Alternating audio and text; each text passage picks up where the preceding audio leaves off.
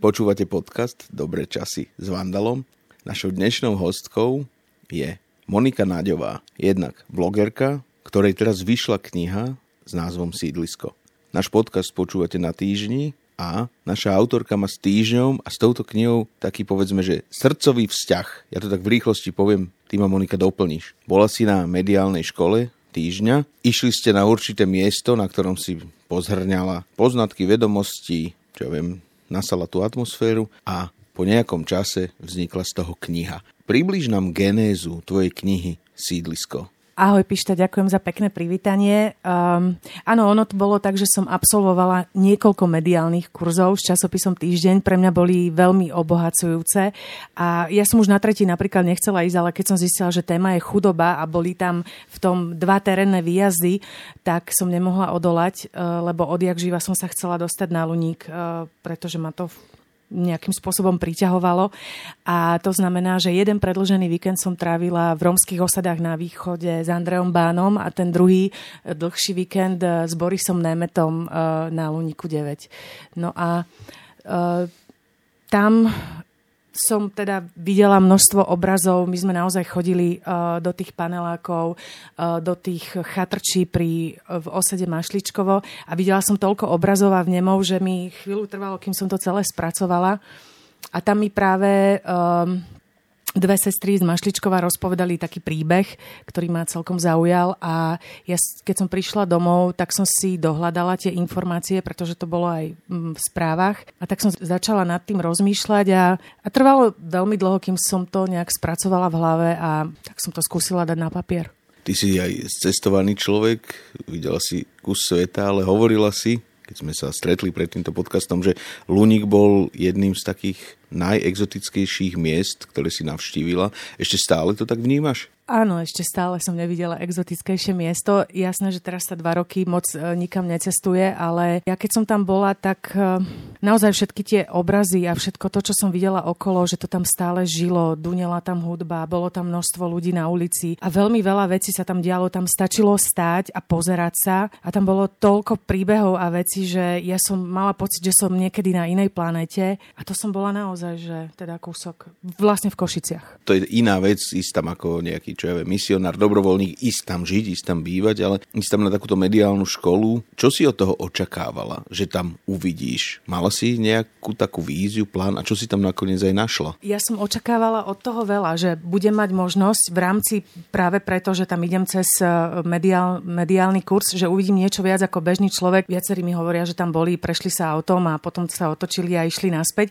Ale tým, že my sme priamo spali na sídlisku dve noci v, u Salesianov Don Boska a ktorý nás vlastne sprevádzal.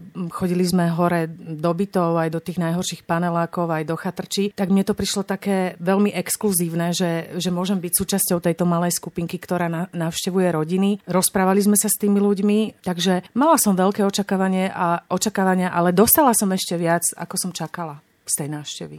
No a čo to bolo? Teda to najviac, čo je, je teraz táto kniha, ktorá aj ľuďom môže priblížiť ani nie tak do hĺbky povedzme, život na Luníku, ale skôr to, čo si ľudia, obyvateľia Luníka, čo nosia so sebou, čo nosia v srdciach, v duši? No, uh, ja, ja keď som sa odtiaľ vrátila, tak eh, jediná taká hlavná otázka, uh, ktorú som mala v hlave, bolo, že aká by som bola, keby som ja vyrastala na Luniku 9. A ono ma to akože dosť kvarilo niekoľko dní, lebo ja som potom prišla do tej slnečnej, krásnej, čistej Bratislavy a ja som si teraz porovnávala, nevedela som, čo je realita, či to, čo som videla predtým, alebo čo vidím teraz, lebo mi to prišli ako dva odlišné svety.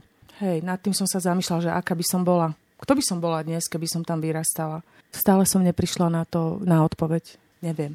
Keď si tam prišla, stretla si týchto Salesiánov, videla si ich prácu, aká je tá ich práca, má, má to zmysel, oni vidia v tom zmysel. Lebo viem, že e, veľa ľudí, či už sú to sociálni pracovníci alebo misionári, ktorí pracujú e, v tých ťažkých podmienkach, prichádzajú plný nadšenia, entuziasmu, odhodlania, ale po rokoch odchádzajú vyhorení niektorí ešte dokonca tých svojich bývalých zverencov alebo klientov, nechcem povedať, že zrovna nenávidia, ale teda sú z nich sklamaní, hej, že tie vlastné túžby, ktoré, alebo vízie, ktoré si do nich projektovali, sa absolútne nenaplnili.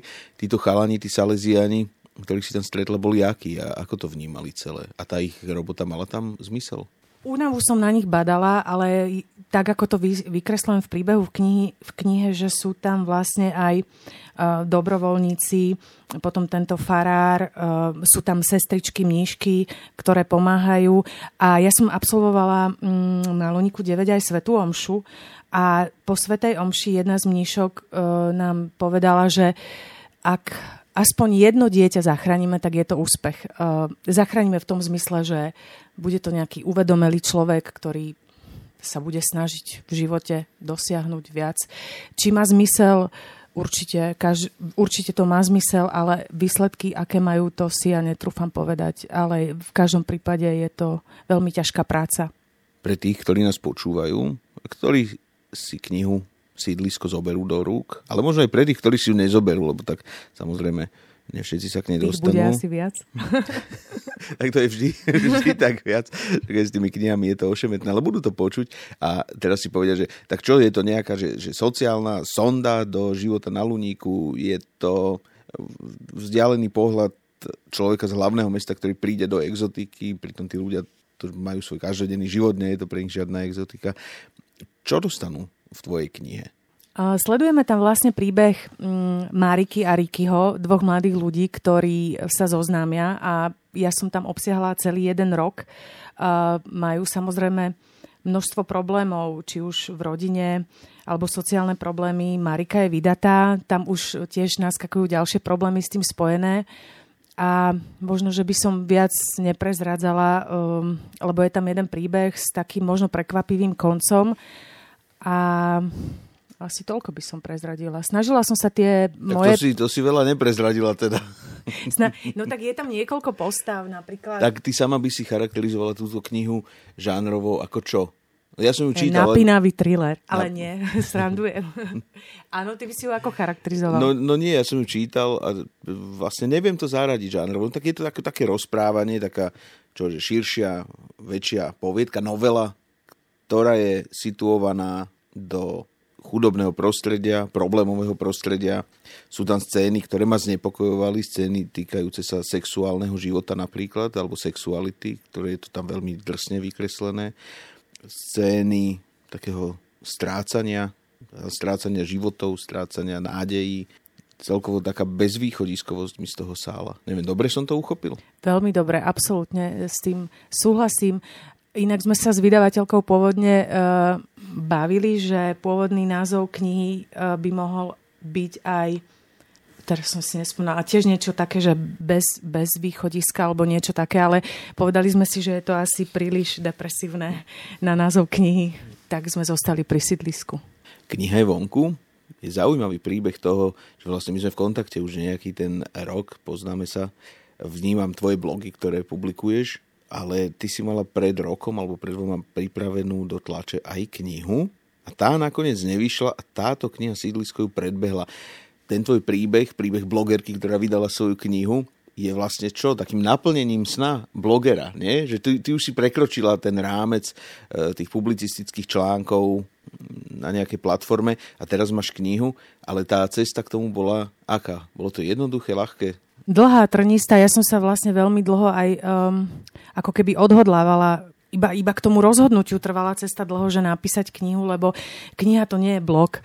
Kniha v tom lepšom prípade tu zostane ešte po vás. Ja som to či, uh, cítila ako takú veľkú zodpovednosť. Ty si mi vtedy povedal, ale nie, to bude v pohode, však napíš knihu a bude všetko fajn. Uh, ono to bolo trošku inak, že uh, ja ako autorka krátkých textov, ktoré píšem už pomaly 17. rok, kde na jednej alebo dvoch a štvorkách dám jadro, záver, možno ešte aj pointu. Som zrazu stála pred takou obrovskou dilemou, že a teraz ako zaplniť tých mnoho strán predo mnou. Uh, takže som si povedala, že tak asi neviem napísať taký celý dlhý príbeh, že poďme robiť krátke poviedky alebo možno nejaké postrehy, ale to, mi pra- to bola tá kniha, o ktorej si ty hovoril, ale to mi potom... Uh, vydavateľka odmietla, lebo mi povedala, že to sú vaše postrehy a ľudia si to nekúpia, lebo si to môžu prečítať na vašich blogoch.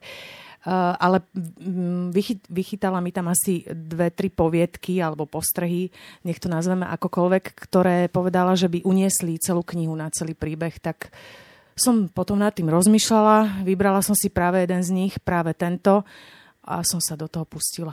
Paradoxom je, alebo teda neviem, či paradoxom, ale značí to niečo aj o tvojej takej vytrvalosti a tvrdohlavosti, že túto knihu vydala tá istá vydavateľka, ktorá ťa odmietla. Vtedy, keď si dostala to zamietavé stanovisko, nebola si z toho v depke? Jak, jak si to Bola.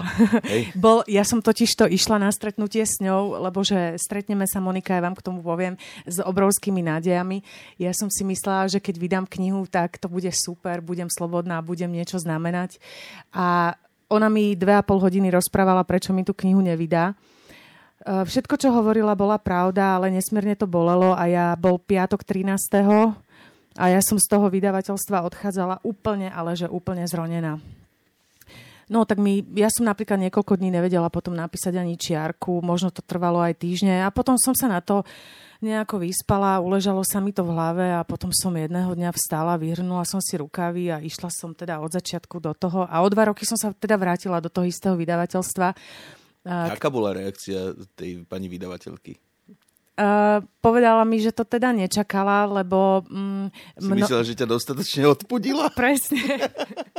Vravela mi, že sa jej stáva, že keď takto odmietne, že tí ľudia idú potom do iných vydavateľstiev a tam im tú knihu vydajú.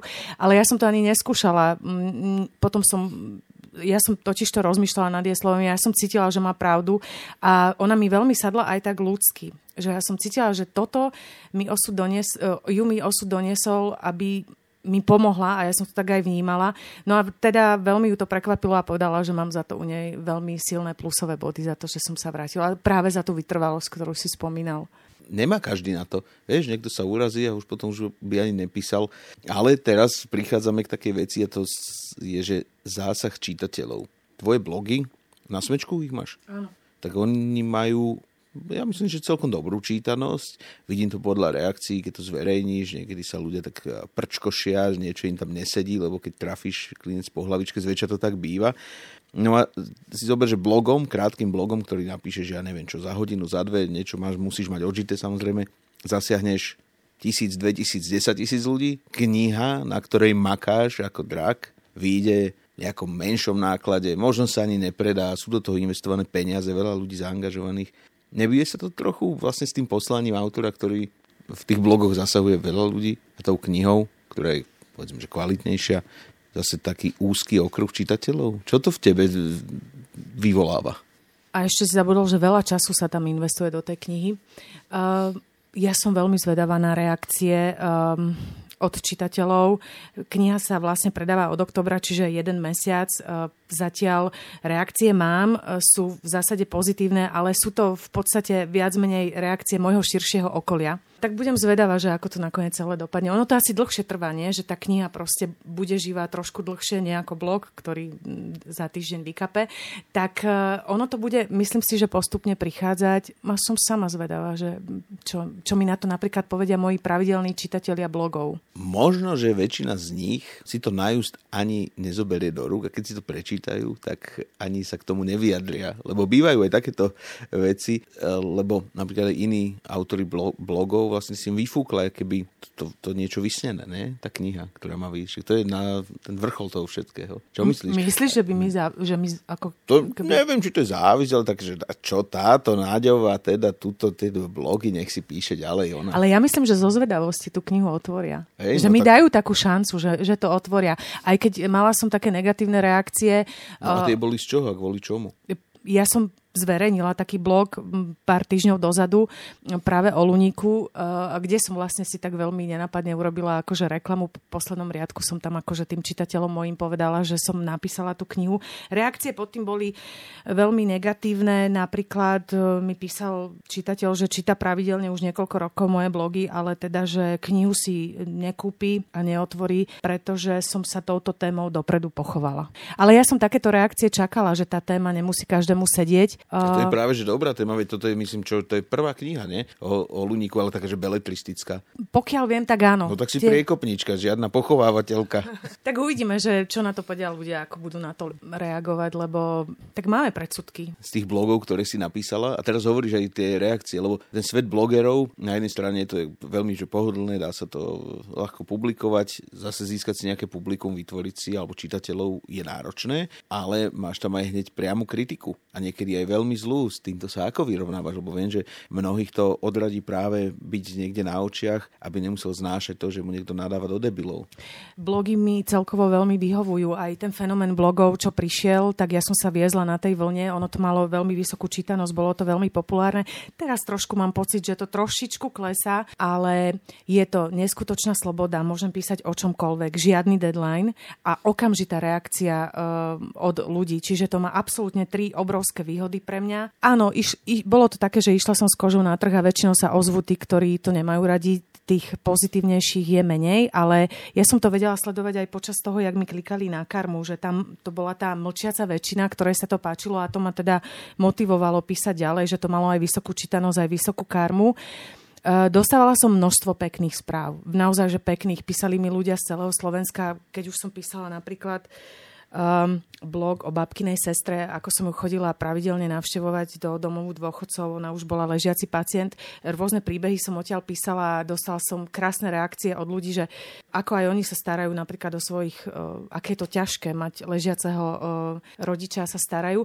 Ale samozrejme, čo viac bolo tých negatívnych správ. Uh, ja som sa, nechcem povedať, že som sa s tým naučila žiť, ale už um, počas tých rokoch som tie negatívne správy nejak vnímala. Niektoré ma veľmi pobavili. Ma na jeden špeciálne si pamätám, že mi prišiel e-mail, že ahoj, dnes ráno som sa zobudil, spomenul som si na teba a musel som sa ísť vygrcať. A to, ale to, to je trápne, ne? To, je, je to ale čo je to na, kravinu, nevedela toto? som, či sa mám smiať alebo plakať, ale napríklad je to jeden z takých mailov, ktorý si akože zapamätám. Ktorý stoja za citovanie.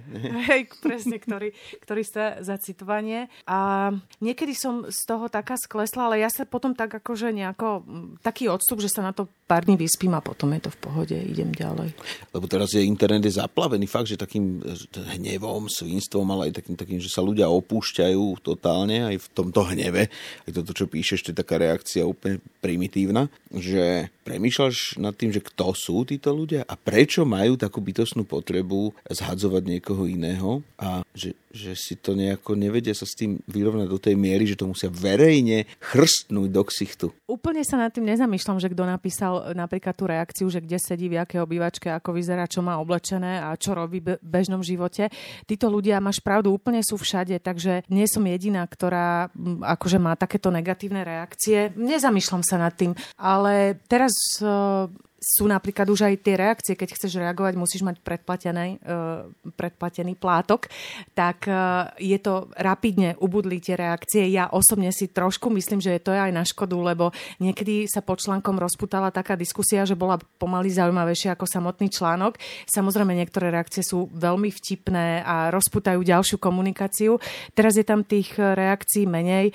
Neviem, či nežijeme dobu, že už som vďačná aj za každý negatívny ohlas. tak ono zase je to aj s tým podávaním kritiky, vie, že keď ťa kritizuje niekto, kto ťa má rád, tak je úplne inak tá kritika vyznieva ako niekto, kto k tebe nemá vzťah alebo ťa nenávidí, že ťa chce iba dať dolu, že ťa chce ponížiť. Myslím, že tam pod blogmi sú to ľudia, ktorí ma kritizujú nie preto, že ma majú radi. Mm. jednou z tvojich takých aktivít, ktoré som zaznamenal, bolo aj moderovanie diskusí a tam ma celkovo no, tak neviem, že či pobavilo, alebo tak prekvapilo, alebo to také, že akože v milom, ale trošku aj také že zábavné, že si moderovala diskusie s Darou Rollins, teda diskusie, no, krsty jej zápisníkov.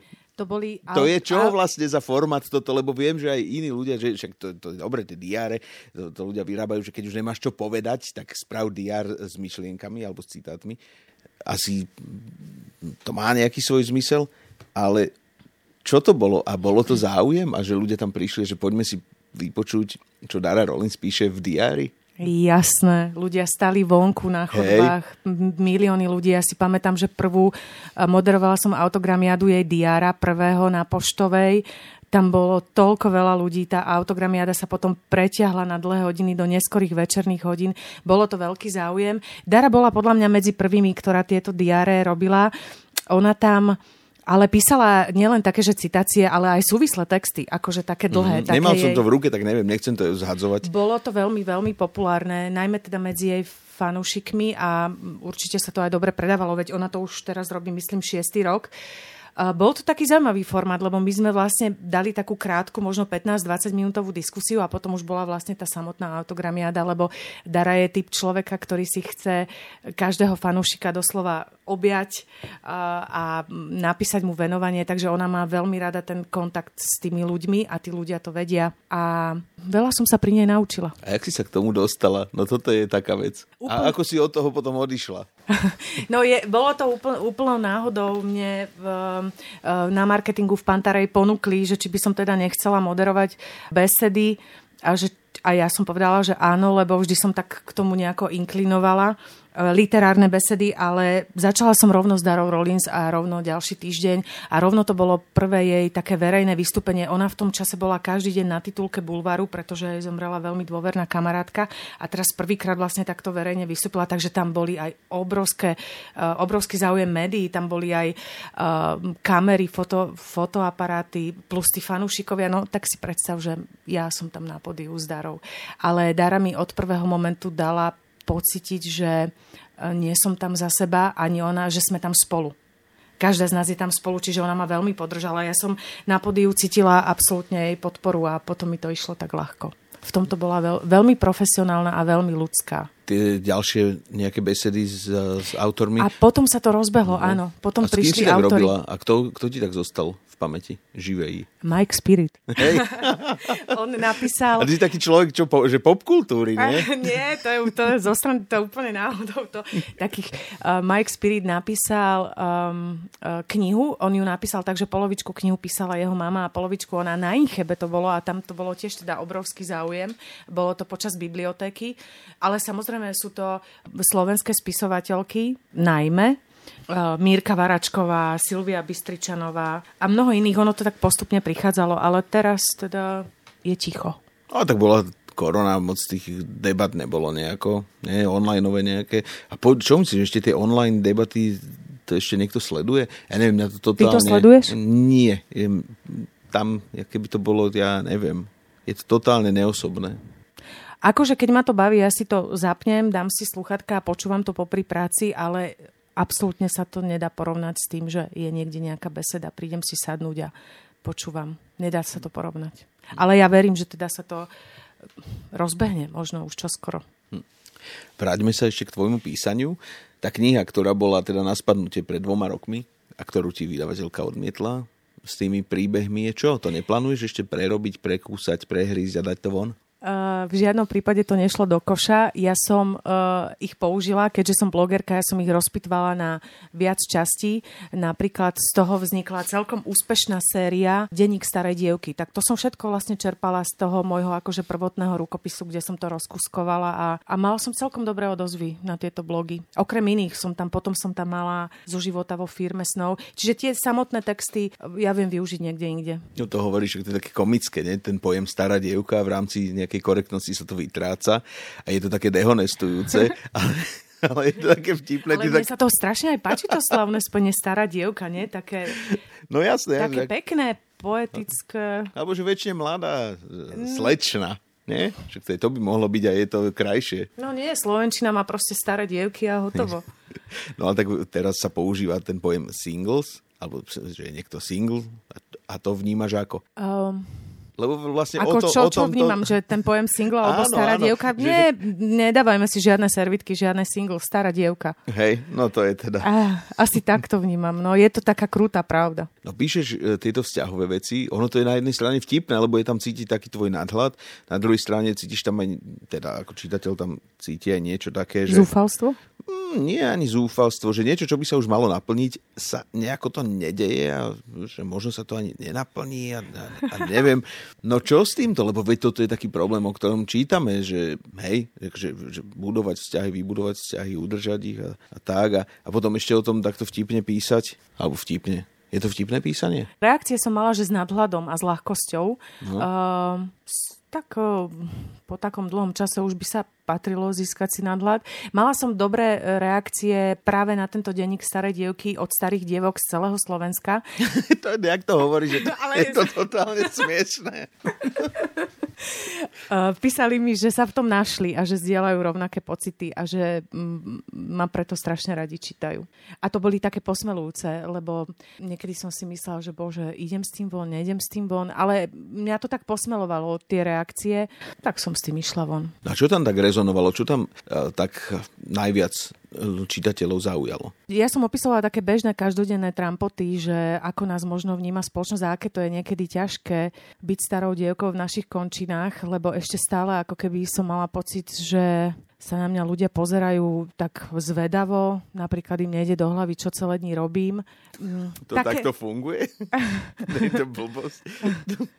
akože, jakže čo celé dní robíš? Však, no, však človek žije život, nie? No ale aký život, keď nemáš chlapa a deti? Čím si ho naplníš? Vieš, je to také, že um, až by som povedala, že trestuhodné, len tak akože premrhať ten život. Hej, že to niekto aj takto, že, tak, že opovrhuje týmto ja, životným štýlom? Hej, ja to tak vnímam. Vnímam to tak, že aj na základe tých reakcií aj tá zvedavosť v tých očiach, aj trošku to tak mám. Ale nechcem teraz byť taká konkrétna, ale mám pocit, že my ľudia to tak vnímame, že je to také iné a je to také, no, ja to žijem, takže ja to tak vnímam. A také tie fenomény, ako sú tie singles party, tie zoznámky a takéto, toto všetko e, si zohľadnila aj v tom písaní a poznáš to? Lebo viem, ja poznám ľudí, ktorí sa aj dali dokopy normálne, že na nejakom takomto zoznámení a že sú spolu a, a toto. Pekné.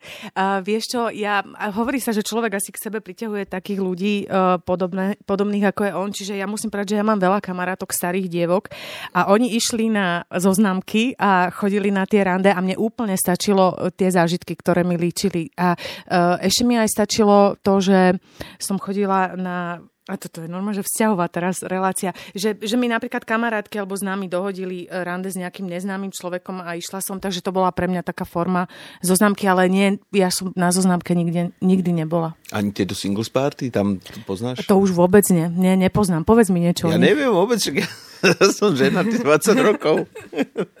Neviem, ne, nepoznám. A čo mi akože hovoria ľudia... Tak... To je asi tak pre mladších, nie? Čo ti hovoria ľudia? No, že sa to oplatí, že týpek si tam kamož našiel manželku. Super, vidíš, to sú také pekné príbehy, ktoré počúvam Hej. celý život a pýtam sa v duchu, a mňa to kedy stretne? A toto je presne tá iskra, ktorú máš v tom písaní, v tých blogoch. Hej? Však, že, že ak ho o tom vieš pekne porozprávať, tak, tak to vieš aj dobre napísať. Ešte ťa preruším, je to pre mňa aj forma psychoterapie. Jednoznačne. Mi to pomáha, aby som sa nezbláznila. Hej, no tak to každý máme niečo, že každý sa ide z niečoho zblázniť. Každý nejak si možno idealizuje ten stav, v ktorom nie je a v ktorom by mohol byť, chcel byť alebo mal byť. A potom som sa ešte zamýšľala nad tým, že čitatelia mojich blogov podľa mňa čakali odo mňa úplne inú knihu, s úplne inou témou. Že chceli možno niečo také svižné, lifestyleové alebo niečo také, neviem ale sama budem zvedavá na tie ich reakcie, lebo podľa mňa toto nečakali. Ty si čo myslíš? A neviem, nie sme tu na to, aby sme plnili očakávania. Presne tak, očakávania Hej. ostatných. Ja som si to napísala preto, lebo som to tak cítila. Či to príjmu ľudia, to už mm, asi nie je podstatné. No je to podstatné, ale z toho môjho hľadiska kniha je vonku. A, a tak, ako som spomínala, tá psychoterapia, tak mi toto pomáhalo sa vyrovnať aj s tým, čo som tam akože videla, zažila. Hej, pomáhalo mi to celý ten príbeh. Teraz zoberme čisto teoreticky, čo ale nie je nemožné, takže napísala si tie blogy Denník starej dievky, no ale čo keď upadneš do vzťahu, vydáš sa a nebudeš starou dievkou, čo s touto historickou kapitolou tvojho života potom? Zapadne to prachom a bude to navždy história. No tak potom budem písať o tom, aké je to uh, stať sa uh, manželkou napríklad. A nebudeš uh, vlastne nesklameš iné staré dievky? Sklamem, lebo ich zradím. No, vidíš, ale to je v niečom, potom je to také až... Možno mi ale odpustia, možno mi to doprajú. A ja by som im napríklad dopriala. Hej, toto inak, to si vždy tak spomeniem, že mm, keď babka hovorila, tých farárov katolických, že mali by sa chlapci ženiť, aby vedeli, čo je to peklo, keď o tom toľko hovoria. Vieš, takže nie je to také jednoduché, samozrejme, ani, ani jeden ten stav, každý prináša nejaké svoje trampoty, trable a výzvy, ale k tým výzvam, Čo ďalej, čo sa týka publikovania? Čo máš v pláne? Čo budeš robiť? vydavateľka mi hovorí, Monika, vy nebudete typ, ktorý každý rok vydá knihu. Na to sme sa teda úprimne obidve zasmiali, lebo sme vedeli, že má pravdu. Pre mňa je to beh na dlhé trate, ktorý trvá veľmi dlho. Ja už jeden nápad mám, samozrejme úplne odlišné prostredie, úplne iná téma, aj príbeh, aj všetko. Či to niekedy uzrie sveta, to neviem. Ale blogovať budem naďalej, lebo to ma veľmi baví. Hovorila si aj o tých blogoch a o tej vlne blogov, ktorá tu bola, ktorá už teda je čo, minulosťou? Neviem, to by som aj ja rada vedela, že tí ľudia mm, či čítajú blogy. Ja, ja mám trošku pocit, že tá sláva tých blogerov ako keby trošku už upadá. Asi je to dlho? Neviem. Mm, neviem, neviem. Ja som mal vybraných autorov pár. A čítaš ich aj doteraz? No, už Bavia to... ešte po toľkých rokoch? Alebo oni prestali Mne písať? Mne sa zdá, že aj jednak, že aj prestali písať, ale aj, že neviem, mm-hmm. strátili sami. Jednoducho, aj ja som sa strátil. Stratilo sa mi to celé. Mm-hmm. No a ty vnímaš ešte nejakých, čo píšu? A o čom píšu? Aké témy ťa ti tak rozochvievajú vnútro? Vieš čo, asi veľmi podobné také, ktoré píšem ja, že mňa bavia m, také blogy, ktoré sú také ľudské, také obyčajné príbehy z každodenného života, ale veľmi pútavo napísané. A mám takých pár vytipovaných blogerov, ktorých čítam pravidelne. Ja, ja to robím tak, že m, ja počkám dva mesiace a potom si to vlastne buď naraz nejako vytlačím a zoberiem si to všetko na dovolenku, texty autorov, ktorých mám rada, ale určite si ich e, čítam. A vnímaš aj ľudí, lebo vidíš možno, že už tá ďalšia generácia, tá jedna generácia bola tá, čo písala blogy, druhá sa realizuje možno na Instagrame, vysielajú svoj život, vlastne to je také, že ob, obrazový blog o svojom živote. Ale to sa predsa nedá porovnať s prečítaným textom, nie? A z, no, z radosti tak, čítania. Hej, no tak oni zase by možno oponovali, že to je vtákovina, že obraz je viac ako text. Mm. Ja nesúhlasím s týmto. Text je jednoznačne viac ako obraz. No, tak jasne, ja tiež, ja som človekom knihy, človekom písmen. No. Ale tí, ktorí mm, Instagram, na Instagram, tí, ktorí mm, radi čítajú, budú ďalej čítať. No tak dúfajme, že hej. No. Som o tom presvedčená. Ak by si mala odporučiť nejakého blogera možno, alebo možno nejaké knihy ešte, ktoré stoja za prečítanie a ktoré aj teba tak ovplyvnili pri písaní. Mňa pri písaní ovplyvní každá jedna kniha, ktorú prečítam, ale som si hovorila, že keď dostanem túto otázku, tak určite musím vyzdvihnúť jednu slovenskú tak, knihu. Tak to si ma veľmi potešila teraz, lebo úplne, to, že dávam kliše otázky, si ma totálne A ja som na ňu pripravená. Pár rokov dozadu, možno 3-4, bola finalistom Anasoft Litera kniha od Juraja Binzára Zvon. A ja som si ju teda kúpila a hneď tuším, tam bola nejaká záložka, že v tejto knihe je príliš veľa chýb, ospravedlňujeme sa, alebo že na, na tej strane taký paperback, bol tam taký divný fond a ja som si hovorila, bože, čo bude toto za knihu? No, tak uh, dávno som nečítala nič, čo by ma tak ohúrilo, rozosmialo. Uh, proste veľmi sa mi to páčilo. Ten spisovateľ ma zobral na také miesta a také pocity mi dal, že ja som to hltala, zároveň som sa nad tým bavila.